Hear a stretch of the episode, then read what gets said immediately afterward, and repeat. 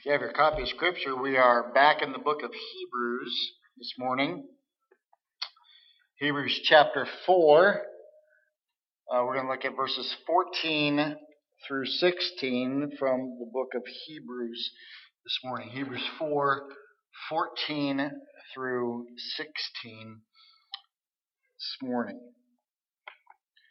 Titled this message, Jesus, Our Great High Priest. Hebrews 4, 14 through 16. I'll be reading from the English Standard Version this morning. It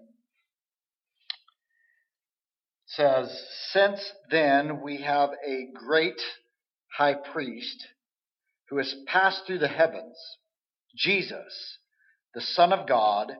Let us hold fast our confession.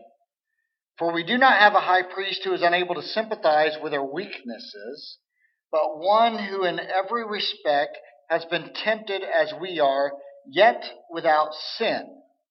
Let us then with confidence draw near to the throne of grace, that we may receive mercy and find grace to help in the time of need." As we've already seen in the book of Hebrews, we know that it's packed with theology. But the author of Hebrews does not write simply to the church as a theologian. He also writes as a pastor. In fact, in chapter 13, he will describe his letter as his word of exhortation.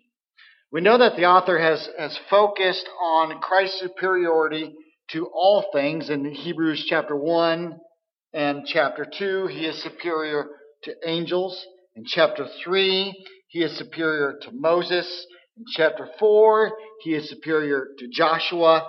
And now we come to the end of chapter 4, where we will see that Jesus is superior to the Old Testament, Levitical, and sacrificial system, specifically superior to Aaron, the first high priest. Martin Luther said about these verses, "After terrifying us, the apostle now comforts us. First, we are terrified of the prospect of falling away from our faith, and then we are comforted and motivated to persevere in our faith." There are two things that nearly every Christian seems to struggle with in their Christian life, and they are perseverance under trial and prayer. Both are connected to each other. If we're going to persevere in our faith, then prayer is essential. We have seen in Hebrews 3 that the enduring, persevering faith is a mark of a genuine saving faith. Prayer is our line to God in the heat of battle. Prayer is so vital that the enemy tries to keep us from praying. If you've been a believer for any length of time, you have had those thoughts that come to you from the enemy that says, "God doesn't care about you," or "Why waste your time praying?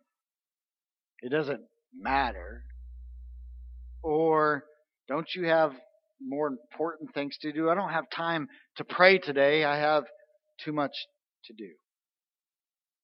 One of the easiest things to happen to us as believers is to be discouraged in our prayer life and stop praying altogether, which in turn keeps us from calling on the only one that can truly help us. True prayer is an approach of our soul by the Spirit of God to the throne of God. It is not some mental exercise that we practice, but it is spiritual communion with the Creator. This text that we have this morning is very encouraging to us when we think of a persevering faith and when we think of our prayer life. Remember, Hebrews was written to those Jewish Christians who were having thoughts of abandoning their faith in the face of persecution. And he uses the illustration of the Israelites not entering God's rest in prior chapters to drive home his point that we can't just succumb to unbelief and disobedience.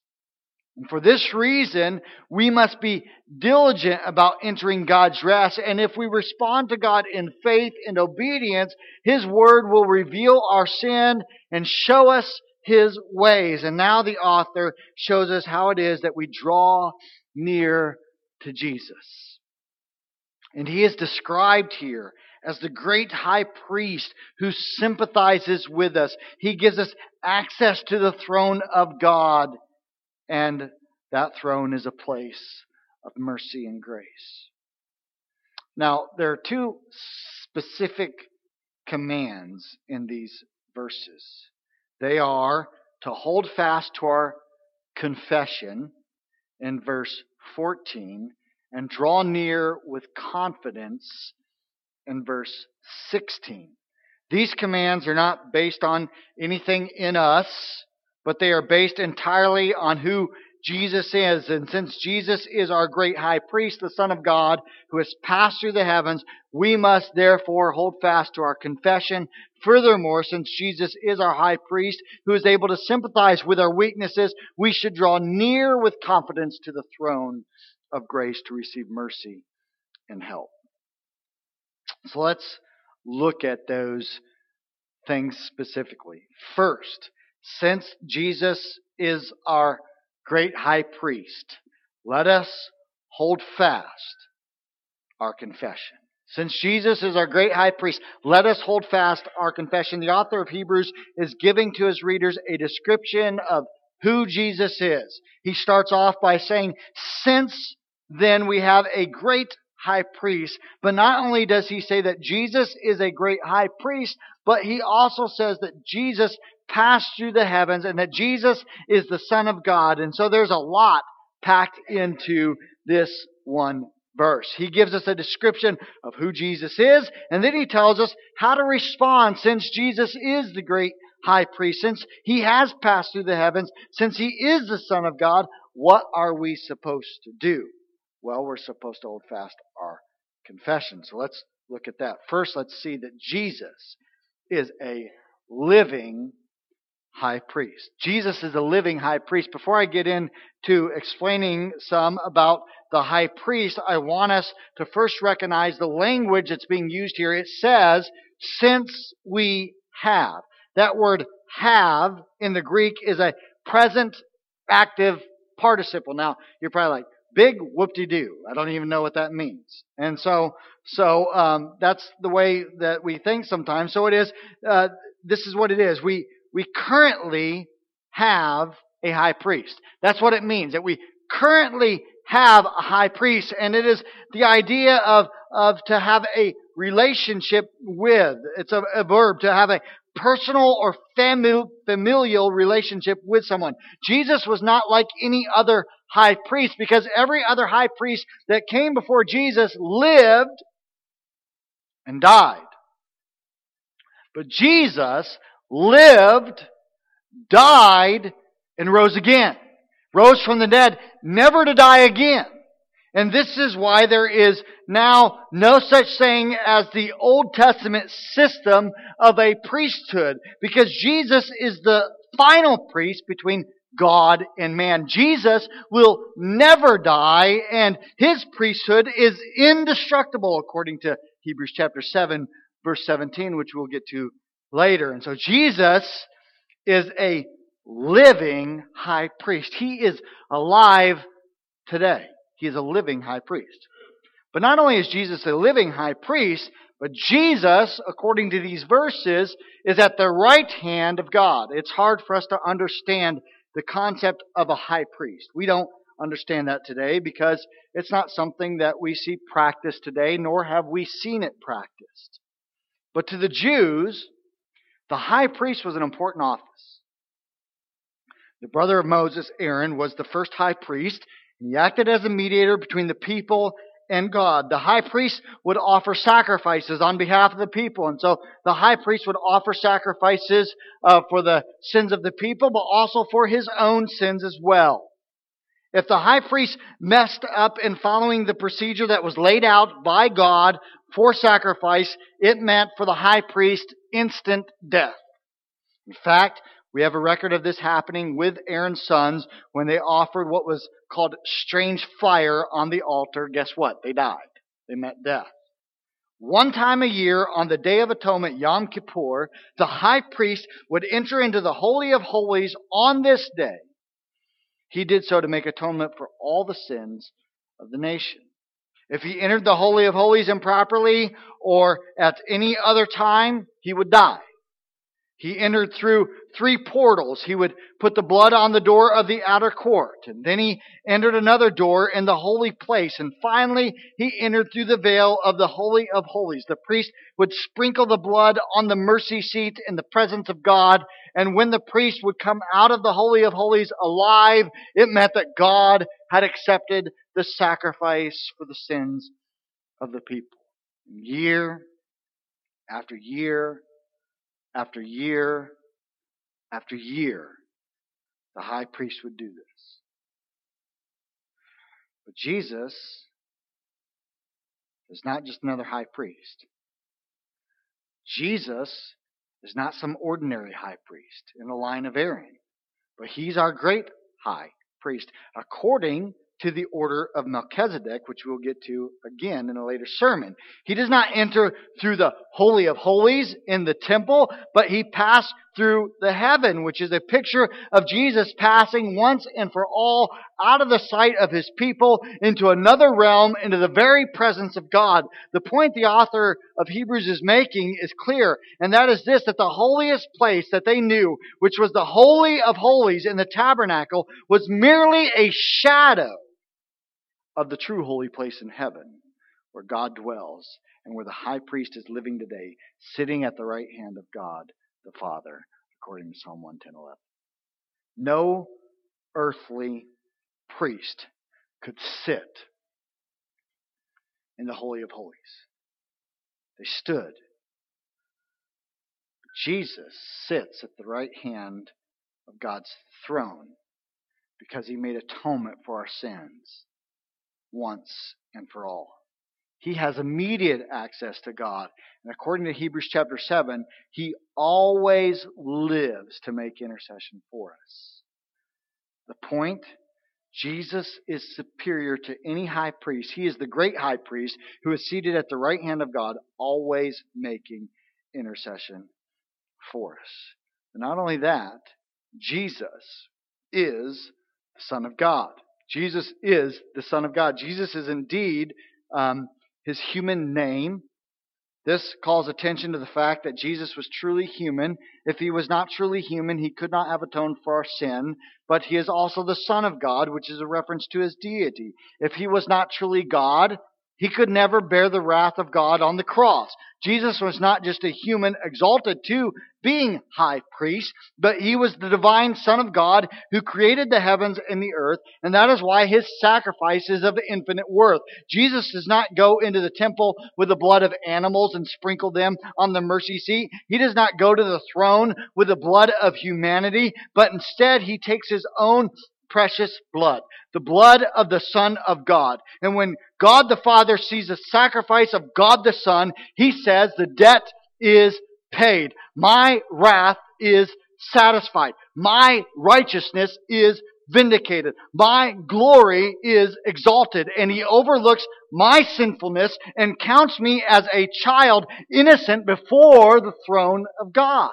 And so because Jesus is our great high priest, who is living, who is seated at the right hand of God, and he is the Son of God. Therefore, because of those things, let us hold fast our confession. Because this is who Jesus is, seated at the right hand of God, our great high priest, the Son of God. Let us hold fast our confession. Now, to hold fast our confession, that requires effort, right? It requires some sort of determination on our part. In other words, it doesn't just happen. There also seems to be an element of danger, even as it says, hold fast to our confession. It's to remain firmly committed to. Our confession of faith is not time for cowardice. We hold fast our confession of faith because it's a treasure for us that money can't buy. It is not dismissed, nor is it abandoned. Our confession makes life worth living. People have died for it. It's not just a simple, this is not a simple appeal from the author of Hebrews to persevere or endure as we've seen in prior chapters, but it is an exhortation to be fearless with our witness, to step outside, to hold fast to your confession, to make sure that people know what you believe in. Far too often, Christians are robbed of their faith. They allow others to steal it away or the culture to hide it. But the call is that we would advertise our confession of faith, that we would hold it out for others to see that Jesus suffered at the hand of those who rejected him, and that we would go out into a world that rejects Christ, into a world that ignores Christ, into an apathetic, atheistic world, and that we would bear the abuse for him because you and I, as followers of Christ, hold fast to our confession of faith. I know no other way to say it than to say it like this. If you're looking for a lazy man's way through life, then Christianity is not right for you. When we follow Christ, we seek a treasure that's not of this world. When we follow Christ, we set our hearts on heaven. We step out into a spiritual battleground. And we wage war. It is a battle of sacrifice, and it's a battle of self-denial for the sake of being a disciple of Jesus Christ. And the reward is often not found on this earth, and will not be seen until we get to heaven. Furthermore, to hold fast our confession is not just our private belief in the doctrines of our faith, but it is a public declaration of the truth that we believe in the face of persecution. It goes beyond baptism. Like we say that baptism is our public declaration. It goes beyond baptism. It says, this is what I believe in the face of persecution. Are we just fair weather Christians who will deny the Lord? Does it really cost us something to believe, or will we hold fast to our confession? I know we don't use creeds and confessions anymore. We don't use those a whole lot. I made some copies of one. They're down on the Welcome Center if you want to grab one of those to use. I know we don't use those a whole lot, but the early church used them all the time. And I believe we should get back to it, that we should say this is our confession, this is our creed, because it matters what the church believes. J.C. Ryle in his book, Holiness, says this: a religion without doctrine or dogma is a thing which many are fond of talking of in the present day. It sounds very fine at first. It looks very pretty at a distance, but the moment we sit down to examine and consider it, we shall find it a simple impossibility. We might as well talk of the body without bones and sinews. No man will ever be anything or do anything in religion unless he believes something. No one ever fights earnestly against the world, against the flesh, and the devil, unless he has engraven on his heart certain great principles which he believes. If we don't hold fast to our confession, when we face small trials, how do we think we're going to hold fast in the face of persecution? So hold fast to your confession of faith. Hold fast, since Jesus is our great high priest who is alive and is seated at the right hand of God and is the Son of God. Hold fast to your confession of faith. Number two, you'll notice I only have 2 points in this sermon, but they have a lot of subpoints. Point number two, since Jesus is our sympathetic, sinless high priest, we must be a people of prayer. Since Jesus is our sympathetic, sinless high priest, we must be a people of prayer. Look closely at verse 15. We've just seen that our high priest lives forever, that he is at the right hand of God, and that he is the Son of God. And now the author seeks to expand our knowledge and his reader's knowledge of who Christ is, because we see that he is sympathetic, that he is sinless, and that he was tempted just like we are. Therefore, we must be a people of prayer. So let's break this down real quick. Jesus, first, is our sympathetic high priest. The first thing we want to look at is that Jesus is our sympathetic high priest. Verse 15 states that we do not have a high priest who is unable to sympathize with our weakness. It's interesting how the author writes this. He uses what is called a double negative. I don't know if you caught it or not, but the author is probably anticipating the objections that will come, because he says this: we do not, and who is unable. So do not and unable. If Jesus is a great high priest who has passed through the heavens, how can he possibly know what I'm going through? How can he possibly relate to me? Those are the same objections we hear today, right? And the author says that Jesus understands. He says that he's not unsympathetic to your situation. He understands even your deepest thoughts and your deepest feelings. This Jesus, who is the sinless Son of God, who is our high priest, who parted the heavens and went into the Holy of Holies, can sympathize with you. Now, that's hard for us to get our head around. In fact, maybe make it personal. Right where you are. Maybe this morning you can just say to yourself, even in your pew, Jesus sympathizes with me. Jesus understands what I'm going through. You know, so often we have this complex that somehow Jesus doesn't sympathize with us, and that nobody in Jesus can't understand what I'm going through. But he does. We ask ourselves, how can that be? That our high priest is sympathetic to us. He is able to be sympathetic because Jesus was not only fully God, but he was fully man. He had a real human body, real human emotions with a real human mind.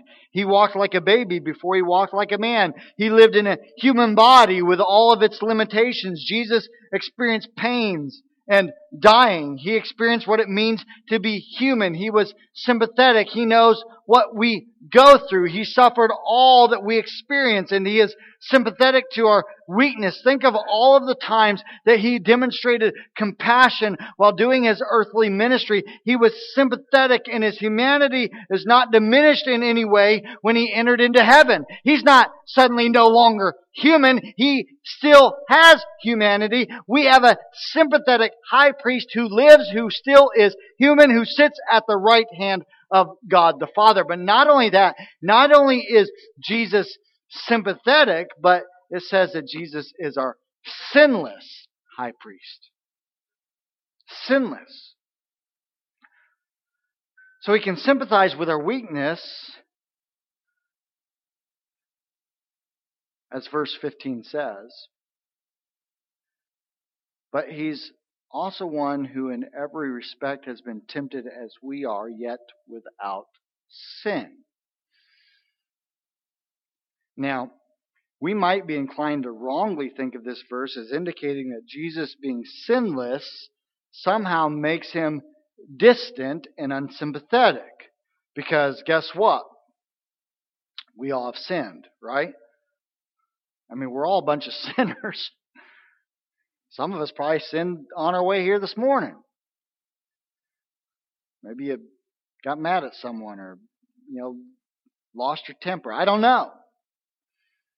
Don't tell me if you've gotten a fight with your wife on the way here. But I do offer marriage counseling if you did. C.S. Lewis imagines someone objecting to this and saying, well, if Jesus never sinned, then he does not know what temptation's like. You ever hear somebody kind of use that logic, that faulty logic? Well, if you didn't do it, you can't say anything about it. If you didn't read the book, you can't say it's bad. So some people say, well, if Jesus never sinned, then he doesn't really know what temptation's like. He lived a sheltered life and is out of touch with how strong temptation can be. This is how C.S. Lewis responded. A silly idea is current that good people do not know what temptation means. This is an obvious lie. Only those who try to resist temptation know how strong it is. A man who gives in to temptation after 5 minutes simply does not know what it would have been like an hour later. That is why bad people, in one sense, know very little about badness. They have lived a sheltered life by always giving in. Christ, because he was the only man who never yielded to temptation, is also the only man who knows to full what temptation means, the only complete realist. The great Baptist preacher Charles Spurgeon said, "Do not imagine that if the Lord Jesus had sinned, he would have been any more tender towards you, for sin is always of a hardening nature. If the Christ of God could have sinned, he would have lost the perfection of his sympathetic nature. It needs perfectness of heart to lay self all aside and to be touched with a feeling of the infirmities of others." Let's be clear. The one who resists temptation until the very end knows the full power of temptation. And they know temptation in a greater way than the one who gives in to temptation. And when it says that Jesus was tempted in every respect like we are, it does not mean that he experienced every specific temptation that we experience, because that would be impossible. Not only that, but Jesus was never tempted by indwelling sin, because he didn't have indwelling sin. But you and I do have indwelling sin. Instead, Jesus was like Adam and Eve before the fall, and temptation came to Jesus from without, not from within, yet he still knew temptation. In particular, he knew temptation through suffering. He knew what it meant to be cold and hungry and thirsty and hot and tired, probably beyond what many of us have ever experienced in our lifetime. He knew what it was like to have no place to lay his head, to have anguish in his soul, and to have emotions. He knew what it was like to dread the death he was facing. Remember the Garden of Gethsemane when he calls out to God the Father, "Let this cup pass from me." Think about it. From the manger to his ministry in Gethsemane to ultimately Golgotha to the cross, his temptations got stronger and stronger and stronger. He was mocked, distrusted, maligned, and betrayed by the closest people to him.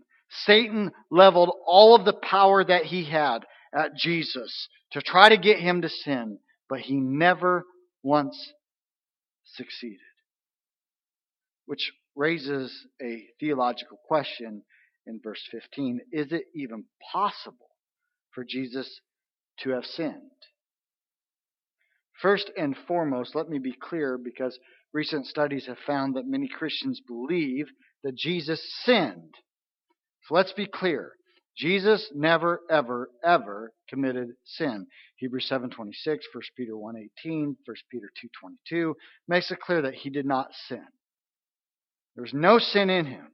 We also know that temptation that Jesus faced was real temptation. We also know that Scripture tells us that God can't be tempted with evil, James chapter 1, verse 13. So even though Jesus was truly man, he was also truly God. So how could he be tempted to sin, much less commit sin? Now, I know some of you don't care about this because you're like, well, that's just a bunch of theology. I don't care about this. But this is a vital truth of our faith. And so we're going to break it down real quick and look at it. Jesus was one person with two natures. In other words, he did not have only a human nature. And since sin involves the whole person and is an act of the whole person and not of the nature, Jesus could not have sinned, or he would have ceased to be God. If Jesus sinned, then God sinned. The fact that Jesus could not have sinned rests in the fact that he is not just truly man, but he is indeed truly God and cannot sin nor yield to temptation to sin.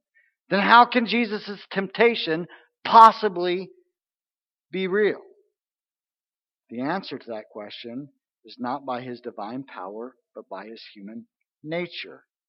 He faced temptation to sin, and he relied on the power of the Father and the Holy Spirit to overcome it. In other words, Satan appealed to the human nature of Jesus to try to get Jesus to sin, but Jesus totally relied on the power of the Father, and the Holy Spirit had no desire to sin, and therefore he would not sin. The theologian Wayne Grudem puts it this way: the moral strength of his divine nature was there as a sort of backstop that would have prevented him from sinning, but he did not rely on the strength of his divine nature to make it easier for him to face temptations. Jesus' divine nature could not be tempted, but his human nature could be tempted. Now, I can't fully comprehend that. You're like, you just confused me. I think I confused myself.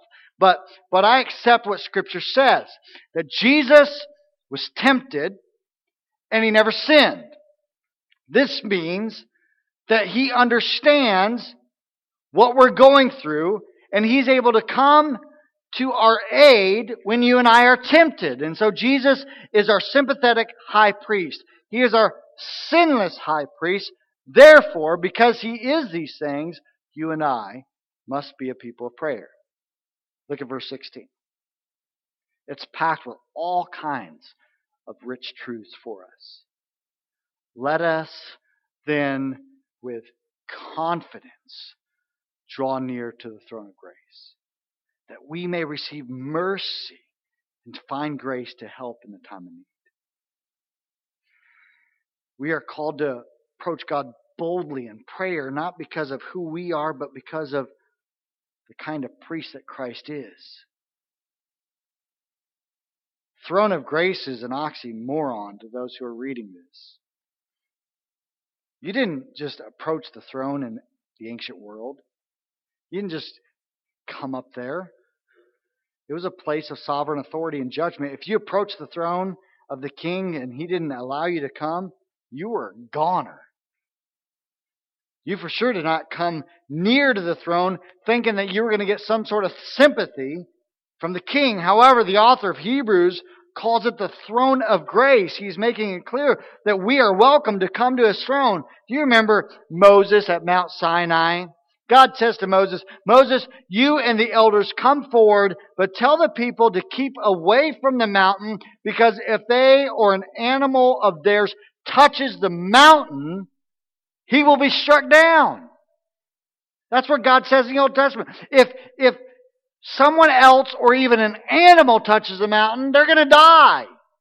Or how about the Ark of the Covenant? No one touches the Ark of the Covenant except the Levites, who were specifically specified to carry the Ark, and they didn't even touch it. They used poles. And so they'd slide the poles into the Ark of the Covenant. And if anyone touched it, they would die. Just ask Uzzah. He found out. Remember the story? I mean, they're carrying the Ark, and it starts to fall. He reaches out and touches it to steady it. Bam! Struck down dead. Yet here, he says, we can draw near. How do we draw near? Through prayer. We talk directly to God the Father. And so we're going to answer four questions real quick this morning that I believe this verse answers for us. Why pray? When to pray, how to pray, and what to expect when we do pray. So why pray? Well, we pray because we're weak.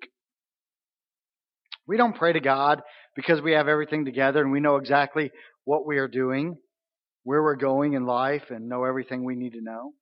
Nor do we pray because we just need a little advice here and there on certain things. that might be how some of us pray. In fact, that's probably how many Christians pray. God, I got everything under control. Let me get a little advice from you. Or this is what I need. You know, we make our plans and then we say, God, help me. I really got myself in a mess. However, the real reason we should be praying is because you and I acknowledge that we're weak. Now, we don't want to hear that, right? We don't want to hear we're weak. If you go up to a guy and be like, hey, you're weak, that's them's fighting words. Okay? People don't want to hear that. What does Jesus say in John 15:5? Without me, you can accomplish a lot, but you need to get over this little hump. So call me when you need help. That's what he says. Does he say, hey, you're doing good, give me a call when you need me to step in? No.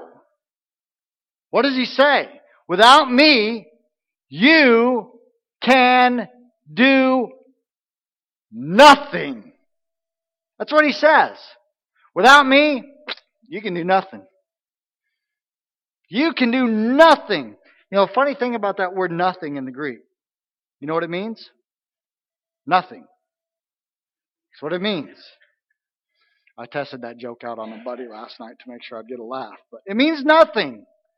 It's a quantity of no importance. Without Jesus, we can do nothing of any importance whatsoever. When we come to the throne of grace in prayer, He doesn't belittle us. He doesn't say, well, see, I told you so. I told you could do nothing. So we're not ridiculed. We're not made to feel foolish when we come to the throne of grace in prayer because we have a weakness. He knows we're weak. He welcomes us as a father welcomes his children. And when they come to his side and because they're weak and the father doesn't say, oh, get out of here, child. He helps them. When my son or my daughter says, Dad, I can't do this. I need help.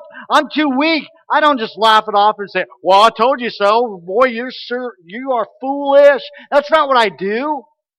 I welcome them. I invite them to my side. I help them do it. Why pray? Because we're weak. We are weak. When do we pray? Why pray? Because we're weak. When do we pray? We need help always. We need help always. Every single one of us needs help at all times. We're not God.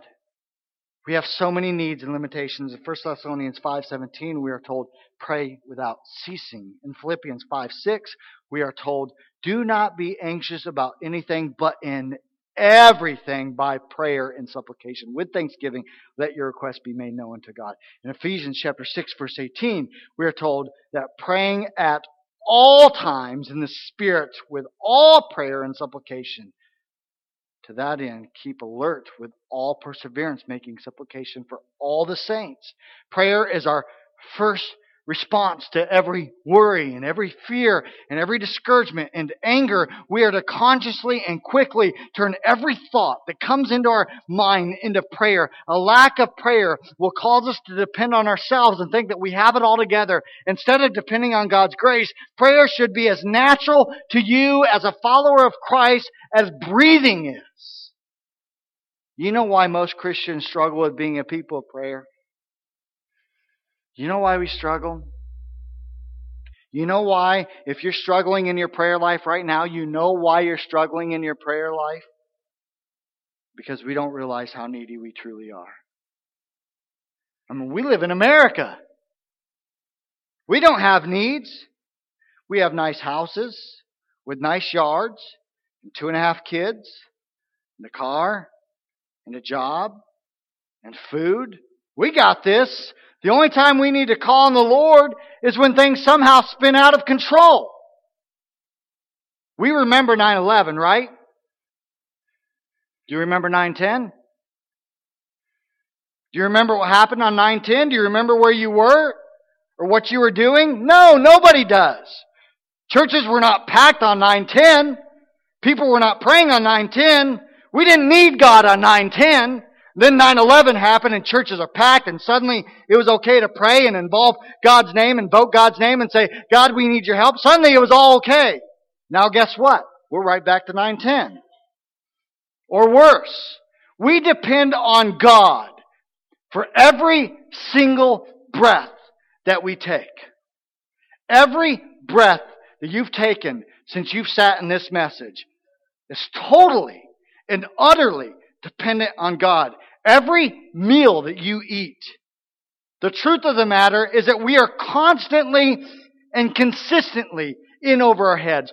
All the time, at every point of our life, we are in over our heads, whether we recognize it or not. And our need is for God. And it's not a partial need. It is a total need. When do we pray? Always. Because we always need help. How should we pray? How should we pray? We pray directly to God with confidence in Jesus. Directly to God with confidence in Jesus. In this passage of Scripture, who is the high priest that's being spoken of? That is superior to all. It's Jesus. Then in verse 16, what does the author say? Let us draw near through our local priest by going to confession and confessing our sins to him. That's not what it says. It doesn't say that. It says, let us draw near. That's it. That word us means every believer. Our situation is absolutely hopeless. No human priest or any powerless pope can do anything to rectify your situation. No one can help your situation but God. And God declares over it that Jesus became a high priest to shatter your hopelessness and to rescue us from our despair. And the beauty of this is we don't have to go through some sort of human priest in order to draw near to the throne of God, nor do we draw near based upon our own merit or our own righteousness. We come with confidence to the throne because of the blood of Jesus Christ, who is our high priest, who has secured our access to the throne of God. Our confidence is not based in anything in us. It's not based on how good we are or how well we pray. You know, sometimes we hear somebody pray and we're like, oh man, that person is a good prayer. It's not based on that. Your confidence to come to the throne of God right now if you want to. Tomorrow, next week, 10 years from now, your confidence to come boldly to the throne of God is based on the blood of Jesus Christ. Charles Spurgeon said that God overlooks our shortcomings and even our, I love Charles Spurgeon, and even our poor prayers, just like a loving parent overlooks the mistake in the sentence of their toddler. Even when we've sinned in a terrible way, if we call out to God and confess our sin, He cleanses us. He heals our wounds, just like a parent cleans up their child and bandages their wounds and takes care of them. That's what God does. How should we pray? We pray directly to God with confidence in Jesus Christ, knowing that it's only by the blood of Jesus Christ that we have access to the throne. What should you expect? When we pray, what should we expect? Mercy and grace. What a promise. That we find mercy and grace. Listen to what John Calvin said. The basis of this confidence is that the throne of God is not marked by a naked majesty which overpowers us, but is adorned with a new name, that of grace. This is the name that we ought always to keep in mind when we avoid the sight of God. The glory of God cannot but fill us with despair, such is the awfulness of His throne. Therefore, in order to help our lack of confidence and to free our minds of all fears, the apostle clothes it with grace and gives it a name which will encourage us by its sweetness. It is as if we were saying, since God has fixed on His throne a banner of grace and of fatherly love towards us, there is no reason why His majesty should ward us off from approaching Him. When we draw near in prayer, it's not for a scorning, for having a need. We're not told that our need does not matter or that it's not important. We don't hear that the high priest can't be troubled by our feeble little needs. Instead, we receive mercy and we find grace to help us in our time of need. We receive mercy for our past failures and grace to meet our present and future needs. We don't deserve it.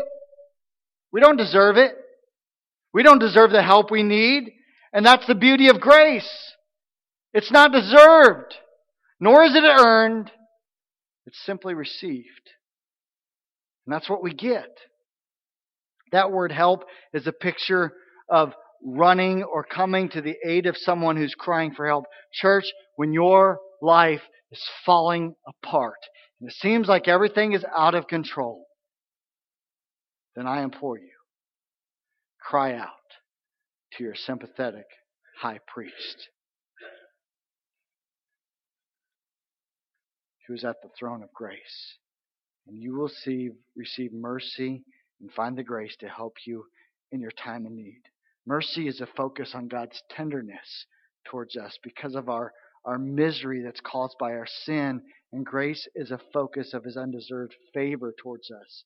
Everyone that trusts in the shed blood of Jesus for the payment of their sin has access to the throne of grace, where they receive mercy and grace. That's the whole point of the Old and New Testaments. God planned for a high priest, a Savior, a Redeemer, a Helper that would show mercy and grace. You're not trapped in your sin. You need help. You don't deserve help, but you need it. You don't earn your help, but you need it. And you can have it right now and forever. You just receive it by trusting in Jesus, Son of God, as your high priest. How do you apply this? What do you do with this message? Church, Jesus is our high priest. Therefore, we should hold fast to our confession. Jesus is who He said He was, and because He is who He said He was, we must refuse to allow our confession of faith to be robbed from us. We must make a public declaration of what we believe and why we believe it. We wage war against anything that will rob us of our faith. So I ask you, are you doing that this morning? Or are you just a fair weather Christian? You just kind of go with the flow. How public is your faith? Do people know what you believe? How public is your confession of faith? Or do you just kind of, whatever. I'm just going to do what causes the least amount of waves, even if it means denying my faith. How do you apply this? You make your profession of faith public. You confess your faith, that others know what you believe. Secondly, I like what John Piper said. He said this: prayer is a wartime walkie-talkie for spiritual warfare, not a domestic intercom to increase the comforts of the saints. Are you a person in prayer? We don't pray to get more comfortable. We don't get on the intercom to summon our magic genie to get what we want. It's not about how comfortable we are. We pray to advance the kingdom of God. We pray to God that He will grant us the supplies that we need in order to advance His kingdom. We pray with confidence in Jesus because we are weak and always desperately in need of God's help. Listen, we are in spiritual war. We must hold fast to our confession, and so we pray. We must persevere, and so we pray. Jesus is our high priest, and so we pray. We have needs, and so we pray. We want to receive mercy and grace, and so we pray. Church, I'm asking you to wage war against sin and Satan. I'm asking you that you would be a people of prayer. You and I are the church. And Scripture says the gates of hell will not prevail. We take the fight to Him through prayer. And so we pray. So how is your prayer life this morning? In just a moment, we're going to sing a song. Before we get ready to have communion, I want to give you a chance to respond to this message. And if you feel like you need to respond this morning, whether it's to say, Pastor, I want you to pray with me that I would be a person of prayer. Maybe your prayer life's just non-existent. Or maybe you need to pray and confess to the Lord this morning. You don't have to come up here to do it. You can do it right there in your pew. But maybe you need to just call out to God and say, God, my confession of faith isn't public. I'm not holding fast. So maybe you need to do that this morning. I want to give you that opportunity to respond. I'll be standing down front if you want somebody to pray with you.